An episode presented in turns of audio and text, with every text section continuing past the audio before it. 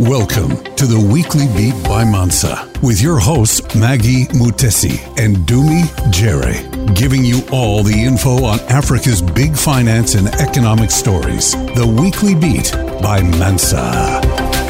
Thanks a lot, everyone, for joining us on yet another episode of the Weekly Beat. And this is a very special episode as we have the Secretary General of UNCTAD with us right now to delve deep into some conversations around the uh, Russia Ukraine war, but also how this is impacting Africa in different aspects.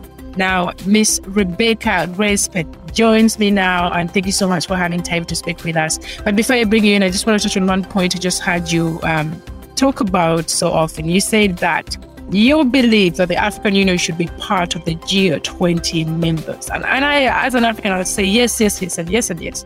And I saw a lot of people, you know, um, talking about this and giving their reasons as to why they think it's actually a timely chat to have. Why do you think so? I think that is very important to point out that Africa is having a united voice. That doesn't happen everywhere. Mm-hmm. And uh, many of us, I come from Latin America, look at Africa with a certain degree of envy. what say that? because, you know, I think that you are really making an effort to come together, to have a united voice in the global issues that they really hit or are important for all of us every day. And uh, the G20 came about, yes, to really get away from only the very powerful economies in the world. You know, we have the G7 already that are the economies, the developed economies, and the biggest ones in the world. So, why the G20? Why suddenly they came up with the idea of a G20? Because they felt they have to be more inclusive. Yes? So they invited the emerging markets, let's put it that way, the economies that were developing in a more dynamic way. But they included the European Union. So what we are saying is if they already included body that is composed by many economies like the European Union, why not the African Union that now is a reality? As I told you, I think uh, before, this would be very important for all of us, for all the developing world, to have more representation, to have Africa's voice, and Africa's voice will represent also all of us. Um, we are rebuilding from the effects of COVID 19. Obviously, lots of economies were left shattered. Um, when you look at how the recovery has been, there's a lot of stories that have been made. Countries have opened up, some of them just as recent as February this year. But again, that same month when they opened up, and I'm speaking as somebody from Rwanda, this is when the country literally opened up everything. Uh, that same month, then you have, you know, boom, Russia attacks Ukraine.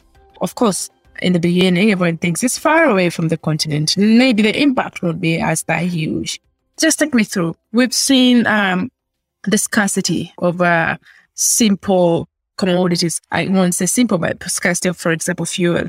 Uh, lines of people who are trying to you know, fuel their cars, trucks, you know, all delayed and trade literally destabilized by a war that is far away from the continent. But if you look at the prices of food, they're also going really up.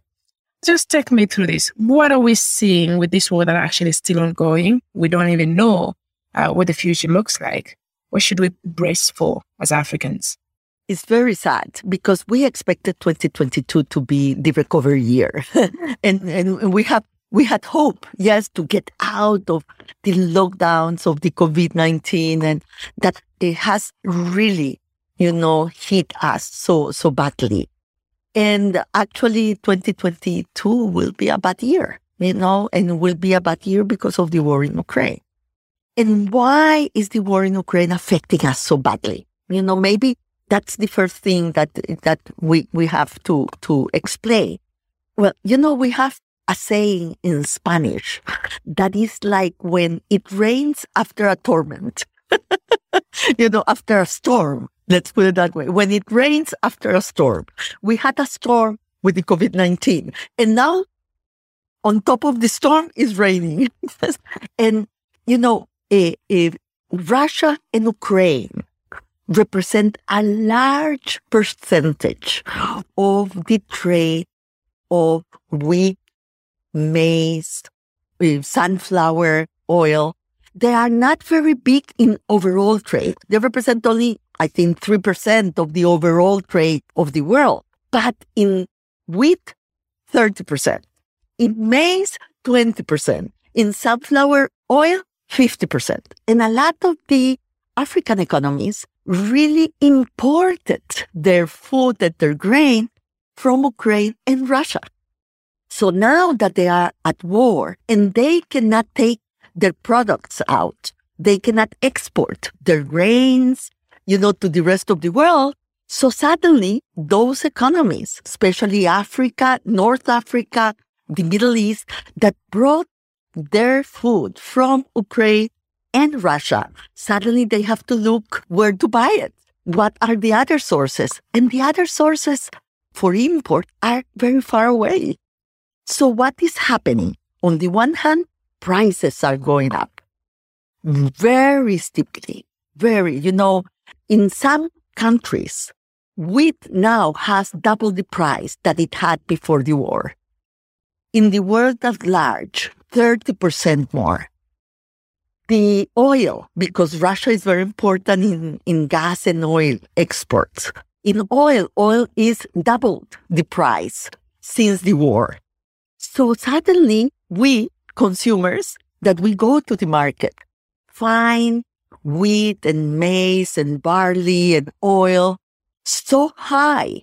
Prices are so high that suddenly our income doesn't, it gets really hurt. Yes.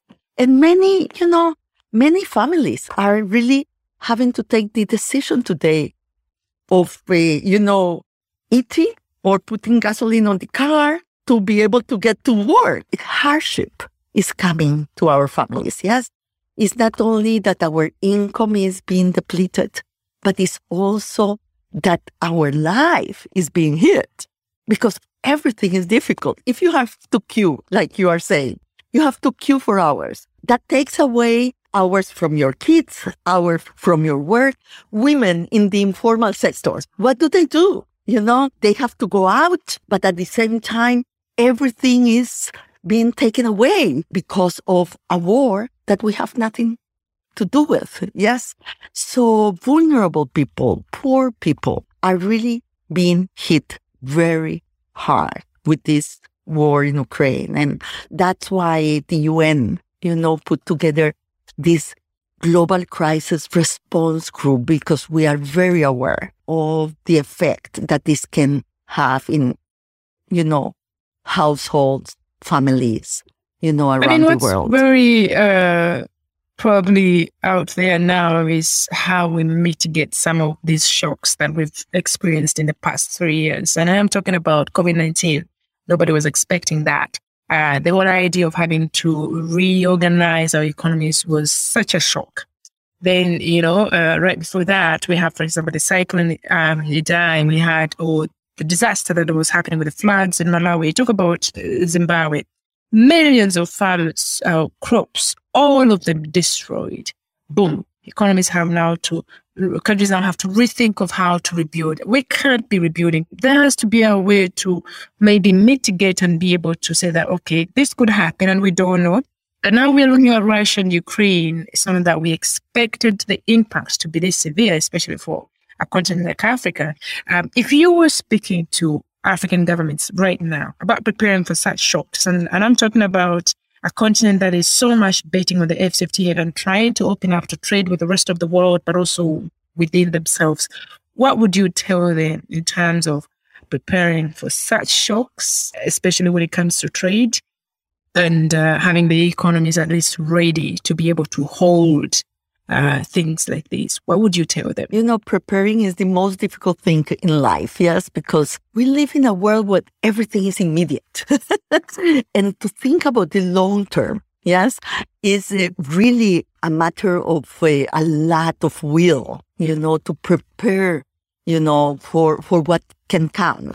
Because usually the emergency is more important than the priorities. and uh, from a political point of view, you know, I, I've been in politics and I have, I had to take decisions when I was in politics in my country. And it's, it's really difficult to get out of more urgent things to really think about the long term, but it's necessary. I believe we are more prepared now than we were before. Let me tell you, because, you know, the, in the pandemic, we did a lot of things, you know, also to really respond to the COVID-19 pandemic. And one of the main things we learned is that we need to put in place the social protection measures. You know, you cannot ask from families to cope alone. You know, you need society to come and really cope together. Yeah. And you can do that only if you have social protection measures. If suddenly there is a shock that comes from outside, like we are living today, you know, so you protect what you have uh, built during your lifetime because you don't want to lose everything in one year. You have worked 20 years to save, to have your house. Then, you know, a disaster comes, uh, uh, be, you know, floods or be something else and you lose everything. And it's very unjust. How can we really cope with that?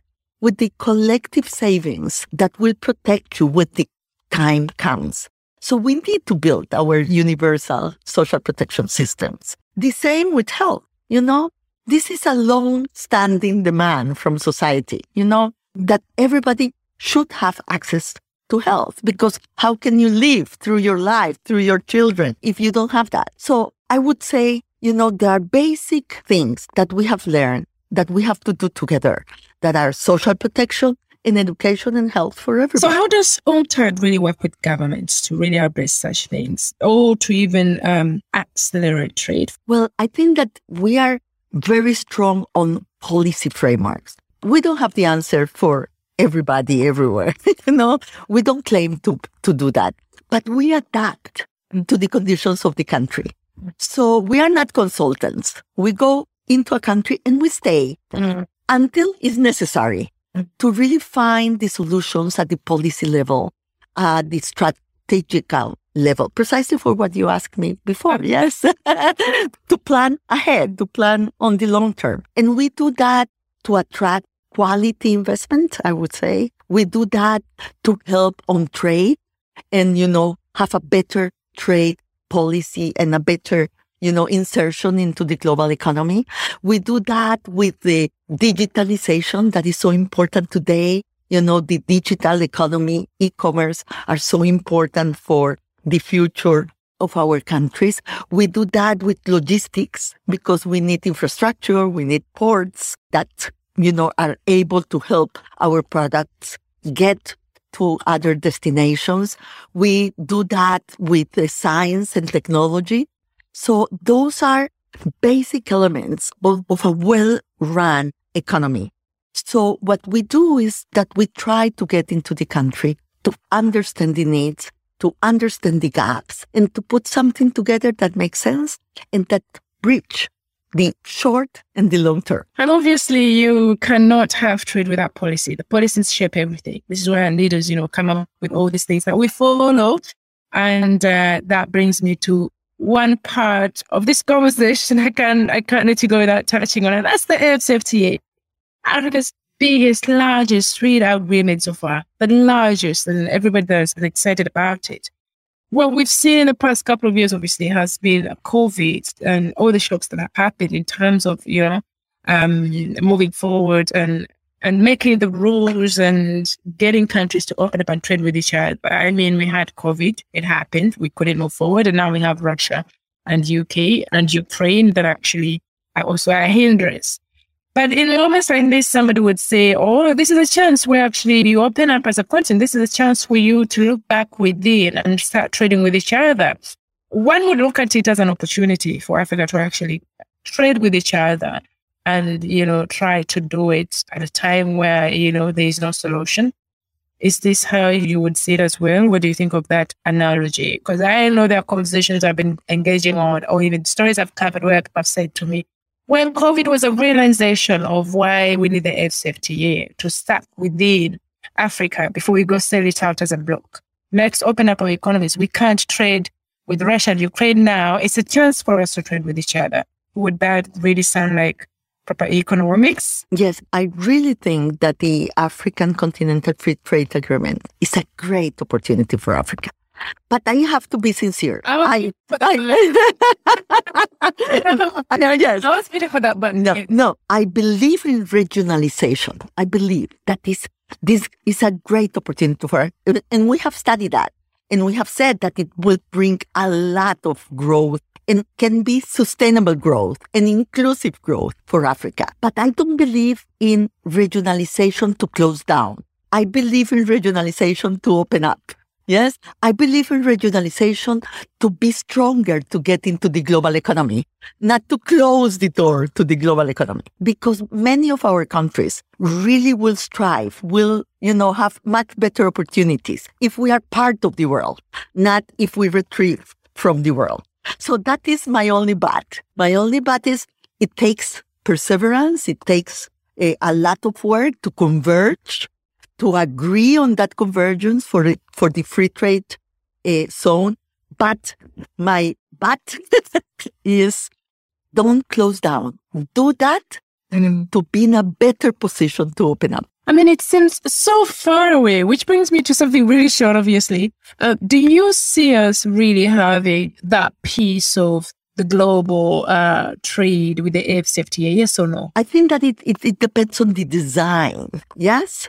You don't have to close ever. You have to integrate, to have the value chains, to So I mean, you know, position will get back into another day. But you see us having a piece of the global share with this AFCFTA? Uh, yes. Yes, I do. If you get away, if you get away from the dependency on commodities, you have to diversify. And obviously, this is what I was looking for. Just to reiterate for our listeners. If we get away from commodity dependence, then we actually have a share of that. And who knows, maybe we, are a leading globe. I mean, it's, it's very interesting to hear these, um, tips that you're sharing with us, but obviously it's a conversation that has been going on for a very long time on how we can move to a dependent continent and be able to sustain ourselves in every other way.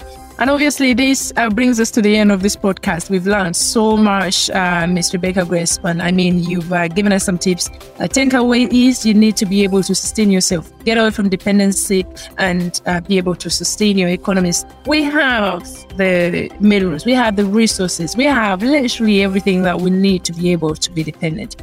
Maybe this is another conversation we'll have with you on how to do that. Some bits and bits of um, policy and things that we should take into account are those that we would love to learn from you in the next podcast video. And I'm sure the listeners have enjoyed this as much as they have and learned as much as they have. I thank you so much for having the time to be with us here today and to everyone listening to us. That was SG Secretary General of uh, UNCTAD, the UN Trade and Development Agency in Geneva, but also they're working so closely with different governments and stakeholders around trade and how to accelerate this globally. This is the Weekly Beat. My name is Maggie Umutesi, and as always, thanks a lot for listening. Just check out our social media pages or website, www.mansamedia.africa, or go check out Mansa Media on Twitter, Instagram, Facebook. We have TikTok as well, which is interesting. Lots of videos there to just give a perspective on uh, into business stories and you know investment across Africa. Thanks a lot, and here's to peace and profits. Have a lovely week ahead. The Weekly Beat by Mansa with your hosts Maggie Mutesi and Dumi Jere, giving you all the info on Africa's big finance and economic stories. The Weekly Beat by Mansa.